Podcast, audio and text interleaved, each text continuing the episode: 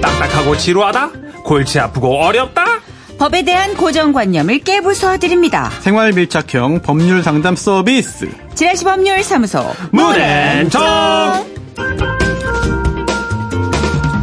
그렇습니다. 지라시 법률사무소죠. 정현문 여러분의 고민을 어루만져 주실 변호사 소개합니다. 애매해서 걸리적거리고 복잡해서 걸리적거리는 문제들을 속 시원히 해결해 주는 변호사 애걸복걸 손소 변호사님 모셨습니다. 어서 오세요. 예헤. 안녕하세요. 네. 오, 청취자 최태영님이 아니요. 어, 고맙습니다. 예. 네, 일단 변자가 안 들어가네요.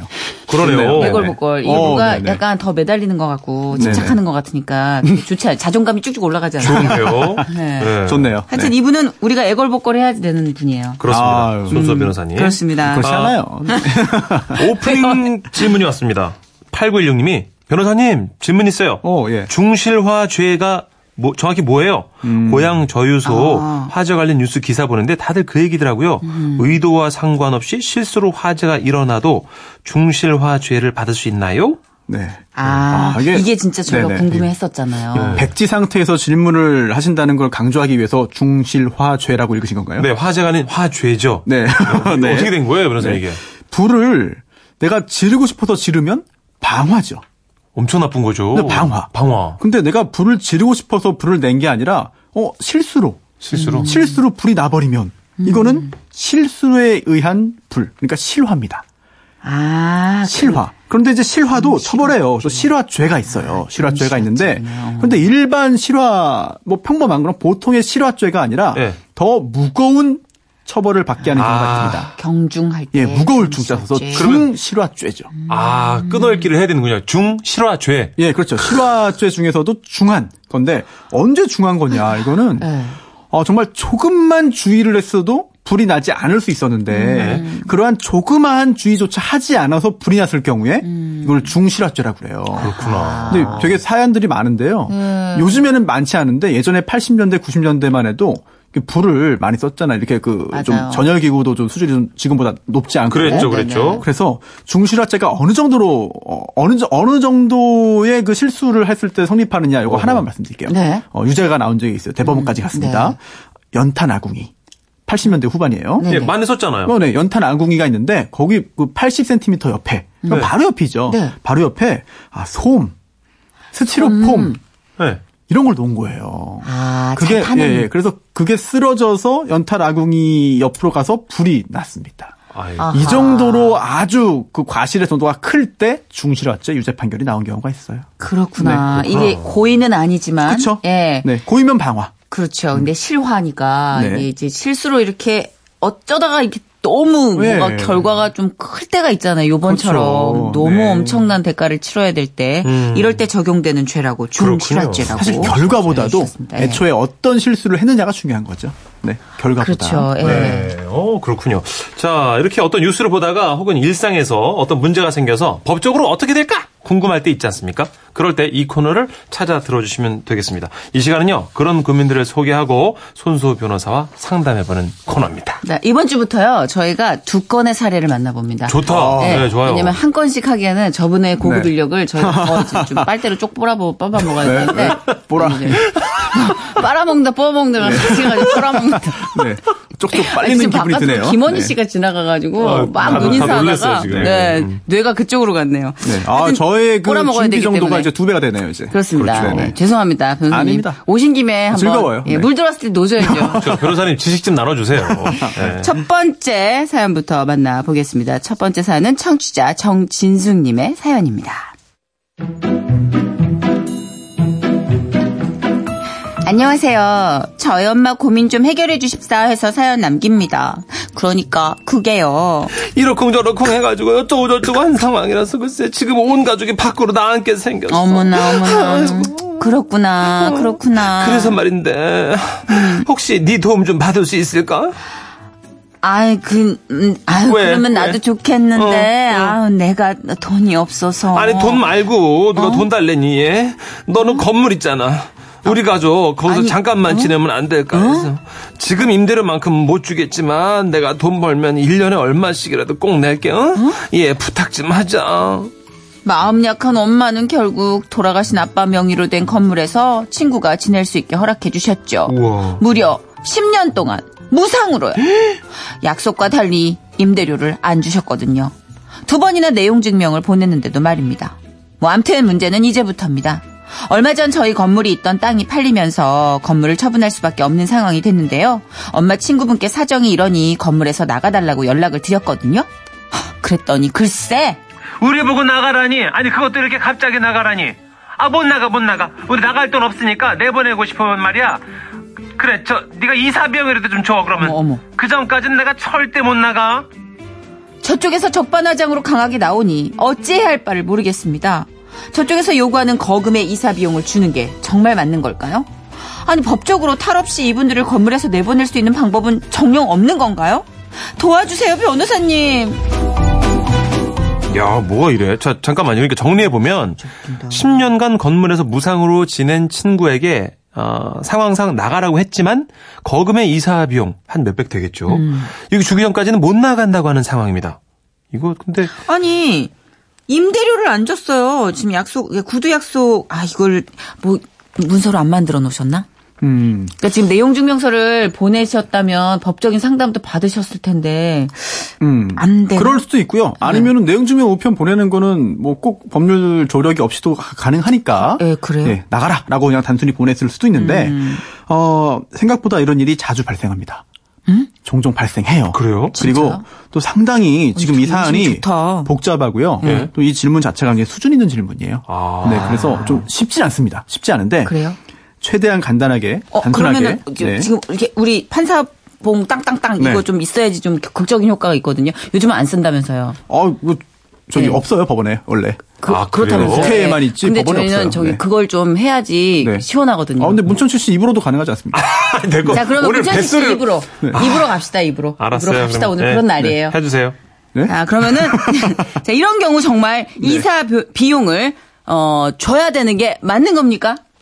쳐주세요. 땅땅땅 땅, 땅, 땅! 오, 야. 저렴하지만 네. 실속 있는 소리예요. 가성비는 좋네요. 예, 예, 그렇습니다. 어, 일단 첫 번째로 법적으로 어떻게 되는지부터 원칙부터 말씀을 네네네네. 해드릴게요. 그런데 그게 오히려 어 가장 효과적인 효과적인 그런 그 해답이 아닐 수도 있어요. 아. 그래서 실제 이럴 때 어떻게 하는 게 좋겠다라는 말씀도 따로 드릴게요. 네네. 우선 법적으로는 음 지금 이 친구가 여기에 머무를 권리는 없어요. 이미, 음. 그죠? 예, 이미 아, 임- 임대차 너무 어이가 계약을 없네. 체결됐지만 하지만 돈을 안 냈기 때문에 음. 계약을 해지하면 됩니다. 그런데 어 이럴 경우에 내보낼 수 있습니다. 계약이 끝났으니까 음. 네네. 이럴 경우에 그 명도 소송을 제기해야 돼요. 명도 소송이요. 네, 다 비워줘라 나가라라고 아. 하는 거죠. 네. 아, 진짜 어이가 없다. 그런데 여기서 어. 이긴다 하더라도 하나 꼭 잊으면 안 되는 게 있습니다. 바로 어, 점유 이전 금지 가처분인데요. 만약에 이 친구가 어 그래 야 너무 괘씸하다. 그래서 다른 사람에게 대신 와서 쓰세요. 저 나갑니다. 이러면은 어, 이 친구를 상대로 소송해서 이겨도 새로 들어온 사람을 상대로 소송해서 이긴 게 아니기 때문에 와. 소송을 다시 해야 돼요. 진짜요? 그래서 다른 사람에게 이거를 넘겨주지 못하게 어, 점유이전 금지 가처분을 먼저 하고 그 다음에 아. 명도소송을 제기해서 이기고 그 다음에 강제집행을 통해서 짐을 들어내야 되는데 아이고야. 시간이 꽤 걸리고요. 우정은 비용도 들고 끝났네. 아 우정은 이미 끝났죠. 예, 이미 하긴. 이미 10년 전에 끝난 겁니다. 예, 예. 네, 그리고 어, 또 몸싸움 등의 갈등이 그 예상되기 때문에 음. 아 이거 상당히 쉽지 않아요. 그리고 또 명도 소송을 통해서 짐을 드러낸다 하더라도 이 집주인이 음. 엄마가 네. 어머니가 아, 비용을 이제 지급하면서 창고에 다 보관을 해야 돼요. 음. 어, 쉽지 않습니다. 그럼 아. 변호사님, 결론적으로 착한 일도 함부로 하는 네. 거 아닌 거네요. 그래요. 그래서 그렇다, 너무. 지금은 너무 아이고. 속상하다. 현실적으로 예, 예. 이사 비용을 지급을 하고 빨리 나가도록 하는 게 제일 경제적입니다. 네. 차라리 그게 뭐야. 그런데 여기서 또 하나의 이상하다. 또 하나의 또 하나의 그 팁이 있다면 네. 10년 동안 임대료를 못 받은 거잖아요. 네. 그러면 이거는 지금 채권 형태로 받을 수 있는 상태예요. 그러면은 어허. 음. 지금 그거를 먼저 공개하지 말고 이사비를 지급하고 하루라도 빨리 완벽하게 내보낸 다음에 어허. 그 다음에 자 그동안 내가 못 받은 임대료가 이거 이거 이거 얼마 있으니까 예. 그거를 내놔. 아. 그거를 줘라고 법적인 조치를 취하면 아하. 이게 뭐 무슨 서류 같은 거 네. 작성하지 않았어도 괜찮은 거예요? 아니 이게 계약서가 꼭 있어야 되는 건 아니에요. 어허. 네. 그래서 그동안 주고받은 문자 메시지, 뭐 통화 내용의 녹음, 뭐 이런 것들, 네, 이런 것들을 통해서 임대료가 얼마인지 인정받을 수 있는데요. 음. 이거는 어, 구체적인 사항을 잘 봐야 되기 때문에 증거가 존재하는지 여부를 음. 이 따님께서 정진숙님께서 꼭 아. 따져보시기 바랍니다. 그렇구나. 어, 1105님. 아, 진짜 너무하네요. 그냥 꼴 보기 싫으니까 이사 비용 줘버리고 바로 인연 끊겠어요. 저 같으면 하셨어요. 이사 비용을 지급 안 하고 소송으로 가도 인연은 다 끊깁니다. 네, 인연은 아마 진짜 끊긴 것 같아요. 네. 아니 그러니까. 월백만 해도 10년이면 1억 2천이에요. 그렇죠. 아, 게다가 너무한다, 또 근데 이자까지 진짜. 붙고 그러니까 이자까지 하면 얼마예요? 지금 계산 다 했네. 예, 그죠? 올라갖고 했어요. 잘했어요. 예. 네, 법정이자 5%, 연 5%, 입니다 5%더 주시면 야 더 올라가요, 네. 그러면. 상인이면 6%. 너무 6%야 더 올라가 그러면. 이건 너무 상처다 진짜 엄마한테. 네. 엄마가 10년 동안 진짜 그런 얘기를 불쑥불쑥 얼마나 하고 싶었는데 못했겠냐고. 그죠. 한이 맺히겠네요, 진짜. 아, 아유, 사람의 친절을 이런 식으로 아, 갚냐. 나쁘다 나빠. 네. 어쨌든 지금 손 변호사님 말씀을 잘 참고하시면 좋을 것 같아요. 일단 나가고 나서 이제 임대료에 대한 소송을 진행하셔도 되고 안 하셔도 되고 그거는 네. 이분들의 마음에 그렇죠. 이제 또 달린 소멸시효가 거니까. 있기 때문에 예. 음. 어, 다 받을 수 있는 건 또 아닐 수도 있습니다. 네, 잘 따져야 됩니다. 근데 이거 비슷한 억울한 사연이 꽤 많네요. 이거 많아요. 네, 0214님은요. 제가 알바하는 곳 사장님도 아는 분들이라고 도움으로 더 싸게 더 적게 받으셨는데 네. 당장 나갈 때 되니까 오히려 뭐가 고장나서 힘들었고 뭐 때문에 불편했다 고 그러면서 임대료 더 더 받아야 된다고 막 큰 소리를 치시더라고요. 아이고. 그래서 그냥 사장님이요 빨리 끝내자고 돈 줘버리시던데요 하셨어요. 음. 하, 그래 이렇게 막 빨리 끝내려고 돈 줘버리니까 이걸 알고 이렇게 버티는 거야. 진짜. 어, 맞아요. 아, 그렇기도 진짜. 합니다. 영화의 명대사 했잖아요. 호의가 계속되면 권리인 줄 안다고. 어, 둘리 아니었어요? 예, 그 둘리가 되기도 하고 권리가 되기도 하고. 예. 아, 속상해. 노래 하나 듣고 다음 사연 만나보시겠습니다. 부활의 노래입니다. 네버엔딩 스토리.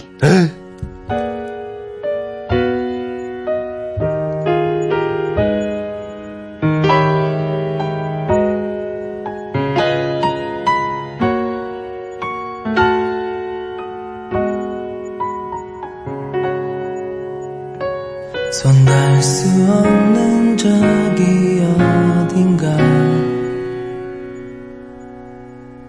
오늘도 넌 숨 쉬고 있지만 너와 머물던 작은 의자 위엔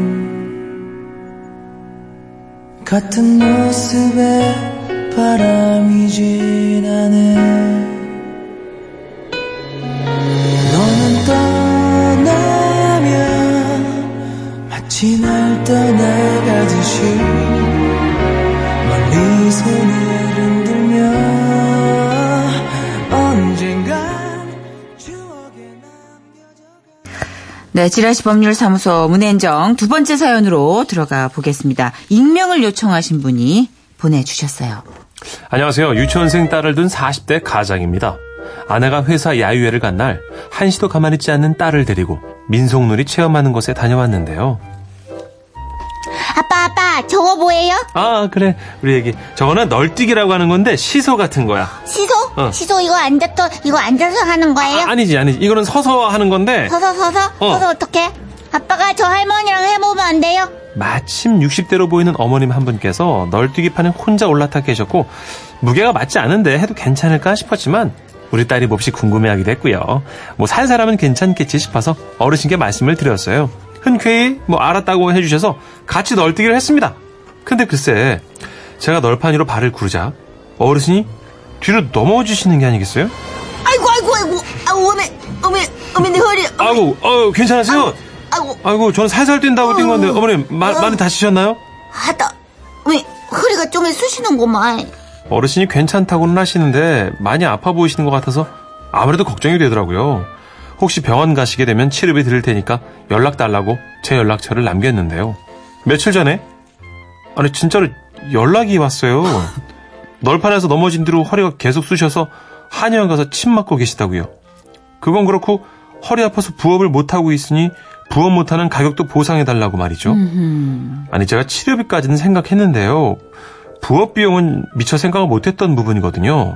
변호사님, 이 부분까지 제가 보상해 주는 게 맞나요? 자, 뭐 이거는- 정리를 해보면 공공장소에서 같이 널뛰기를 하다가 다친 상대방에게 어디까지 보상해주는 게 맞는지 궁금해하신다는 거죠. 예. 바로 손소 변호사님의 판결 들어가 봅니다. 두드려 주세요. 땅! 예. 총소리인가요?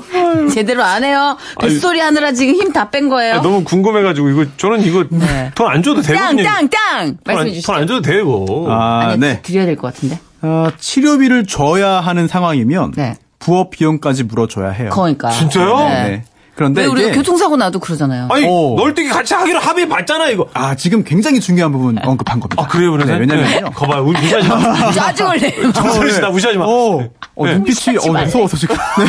아, 무시하지 말래. 어, 매번 이러세요? 네. 네, 매번. 열등감 덩어리. 자격지심이 무섭네요. 있어가지고. 열등감 덩어리. 네. 맨날 무시당한다고 생각해요. 어, 상대방이 네네. 아, 내가 내가 상대방을 다치게 하면 네. 이게 불법 행위로 인정됩니다. 그러면 상대방이 손해를 입었잖아요. 네. 아. 그럼 손해를 배상해줘야죠. 그런데 이 손해가 어, 세 가지로 구성돼요. 세 가지요. 네, 첫 번째 치료비, 으흠. 두 번째 많은 분들 아시죠 위자료.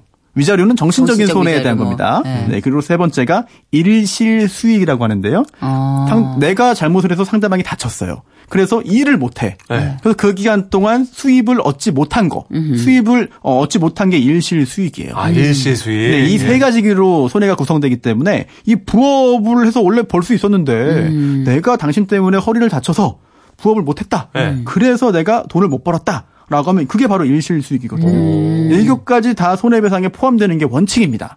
그런데 이 사안에서는 사실은 그 이전에 따져야 될 게 있어요. 바로 그게 조금 전에 문천식 씨께서 지적하신 그, 부- 그 부분. 합의된 상황이었다. 아니 널뛰기 하는데 당연히 내가 발을 구우면 상대방을 조심을 해야지 왜 뒤로 넘어집니까?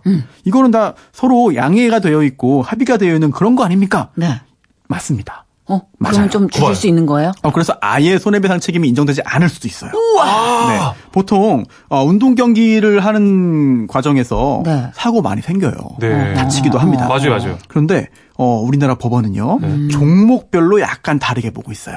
그래서 첫 번째 뭐 축구나 농구, 뭐 복싱 이런 것처럼 어, 어, 신체적인 접촉이 예상되는 서로가 알고 있는 이런 네. 경우에는 어, 설령 어, 그 과정에서 다쳤다 하더라도 손해배상 책임을 인정하지 않는 경우가 많이 있습니다. 음. 그래요? 그래서 예를 들어서 뭐 이제 백테크를 해가지고 상대방 선수 발을 찼어요. 네. 그런데 발목이 골절됐습니다. 아이고. 이런 경우에도 사실은 손해배상 책임 인정 안 되는 경우가 많아요. 농구하다가 부딪혀서 앞니가 부러지고 네, 이런 경우에도 손해배상 책임 인정 안 된 경우 있습니다. 아, 그럼 변호사님. 그래도 이분은 좀 나이가 드신 이제 노약자식 네네. 맞아요. 네. 그런데 네. 반면 신체 접촉이 뭐 예상되지 않는 게 많잖아요. 네. 예를 들어 뭐 골프나 테니스나 이런 종목 네. 이런 종목은 어, 하다가 다치면은요 음. 손해배상 인정이 거의 많이 됩니다. 아. 그런데 널뛰기는 민속놀이지만 스포츠 종목으로 좀 이제 생각을 해보자면 음. 아. 상대방과의 신체 접촉은 없죠. 그렇죠. 그렇죠. 없죠. 예, 맞다. 예정, 예정되어 있지 아, 않습니다. 네. 그런 측면에서는 어 손해배상 책임 인정돼야 되는 거 아니야? 라고 생각할 수 있겠습니다만 음. 어, 이게 40대 남성과 또 60대 여성이에요. 음. 네. 그리고 또, 어, 뭐 괜찮다. 뭐 그래, 같이 하자라고 동의를 해서 음. 했습니다. 또 지금 이 글에 따르면 살살하면 괜찮겠지. 라고 해서 발을 굴렀다고 했거든요. 네. 정말 살살했다면. 갑자기 상대방을 골탕 먹이려고 꽝 한 게 아니라 네, 네. 정말로 어, 이 정도면은 충분히 40대 남성과 음. 60대 여성이 이 민속놀이 체험장에서 할 수 있는 음. 그런 수준이라고 한다면 이거는 애초에 정당 행위이기 때문에 음. 불법 행위가 안 될 가능성이 충분히 있어 보입니다. 아. 어. 그 많은 분들이 실손보험 가입하시면 그 여부도 좀 알아보시라고. 어, 네, 예, 네, 맞습니다. 생활 속에서 일어나는 어떤 음, 여러 어, 가지 일상생활 예. 음, 배상 책임 담보 뭐 이런 것도 있다고 하면 확인해 보자고. 사유사님, 3800님이 제보해 주셨어요. 아, 보험 전문가분들이신가 봐요. 네. 아, 이렇게 생활 밀착형 상담. 이거 진짜 소중한 상담인 것 같아요. 아, 그럼요. 네, 너무 네, 변호사님. 감사드려요. 그 네. UFC 하다가 다치면 이거 어, 네. 안 되죠? 그거는 괜찮습니다. 아, 뭐, 예. 아니, 글러브 안에 뭘 넣어서 하거나. 아, 그렇지 않죠. 예, 정도는 아니면은, 스파링, 스파링. 아니면 그 규칙에 위반해서 네. 뭐 깨물거나 박치기 하거나 네. 이런 거 그분 아니고서는 괜찮아요. 따로 시간을 만드셔야 돼요. 네, UFC까지는 지금 저희가 건드릴 시간이 아, 없습니다. 이종규 특이 안 해야지. 네, 잠깐 흥분했네요. 보내드리겠습니다. 예. 변호사님 감사합니다. 남자는 남자야. 고맙습니다. 안녕히 가세요. 안녕히 계세요. 네.